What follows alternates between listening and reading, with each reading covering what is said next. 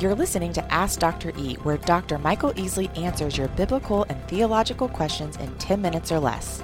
Here's today's question Dr. E, is it in bad taste to not attend a funeral for my brother in law? Since my husband's two adult daughters who hate me will be there, my plan, if not attending is not an option, is to attend, but stay only for 30 minutes. It'll be about a two hour drive one way. Thank you. Hazel, I love your honesty. I love your honesty. Thanks for asking. Uh, let, me, let me parse this out in a, in a couple of points. Number one, um, I'm going to start at the end. I always go.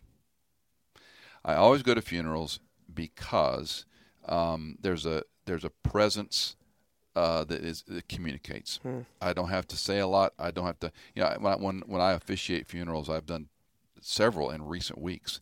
I always make the opening statement: "Your presence here speaks more than your words." Hmm. You don't have to say some cliche. You don't have to say, I'm sorry for your loss. You don't have to say, you know, he was such a lovely person. She was such a lovely person. You don't have to lie. Uh, but your presence means something. Yeah. And, and I, I think fewer and fewer people are going to funerals these days, unless it's a, a celebrity or, you know, a tragedy. Yeah. People don't go. Uh, so let me start at the end. I, I always go if possible.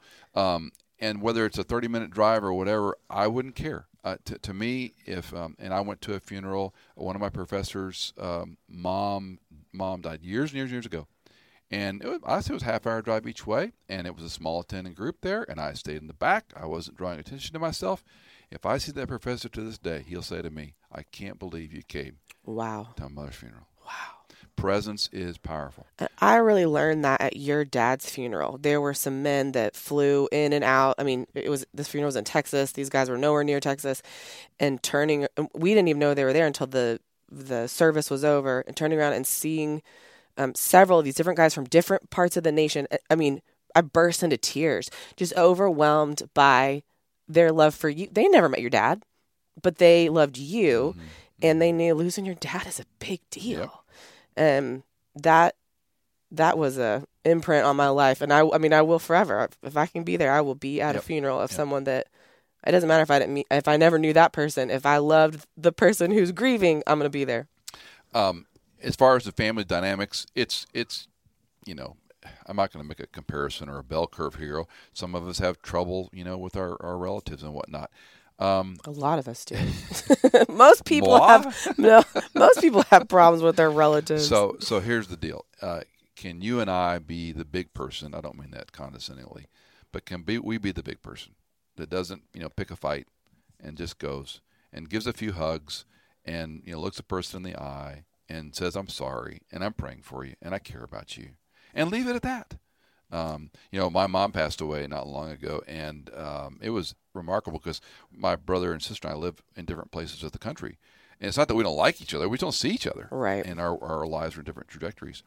And uh, I had not been with my brother face to face, and I can't remember how long. We had a great conversation. Mm. I, I I didn't expect. It wasn't like I was. Oh, I have to see my brother. I was like, I was looking forward to it, but we hadn't talked in forever. And I was like, we sat at a kitchen table in my brother-in-law's house, and I I told Cindy it was delightful seeing my sister and brother-in-law and my brother and sister-in-law. Yeah. It was delightful seeing them. I just encourage you uh, to always go. I did a funeral service recently, and I have to give credit where credit is due. Uh, Dr. Wendell Johnson was the one who exposed me to this passage.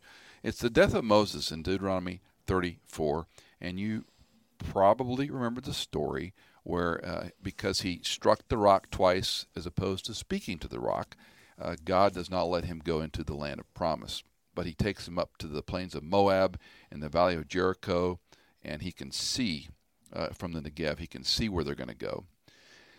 And let me just read a couple of verses Deuteronomy 34, uh, verse 4. Then the Lord said to him, Moses, This is the land which I swore to Abraham, Isaac, and Jacob, saying, I will give it to your descendants. I have let you see it with your eyes, but you shall not go over there. So Moses, the servant of the Lord, died there in the land of Moab, according to the word of the Lord. And he buried him in the valley of the land of Moab, opposite Beth Peor, but no man knows his burial place to this day. Verse 6 And he buried him. Who's the he? He is what we call a Christophany or a theophany, a pre incarnate appearance of Jesus Christ. And he, Jesus, buried him, Moses, in the valley of the land of Moab. Now, if you were to be in the valley of Moab or the Negev or in this area today, this is a arid climate. And in antiquity, in the ancient Near East, you were buried under a pile of rocks. You didn't dig a, a six foot vault and put someone in the ground and put something over them and put a tombstone on it. You put a big rock pile on the body.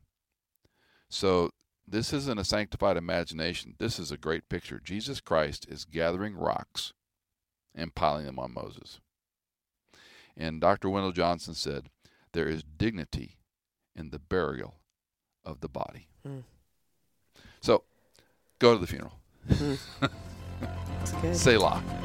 If you've got a question for Ask Dr. E, call us or text us at 615 281 9694, or you can email us at question at michaelincontext.com. We would love to hear from you.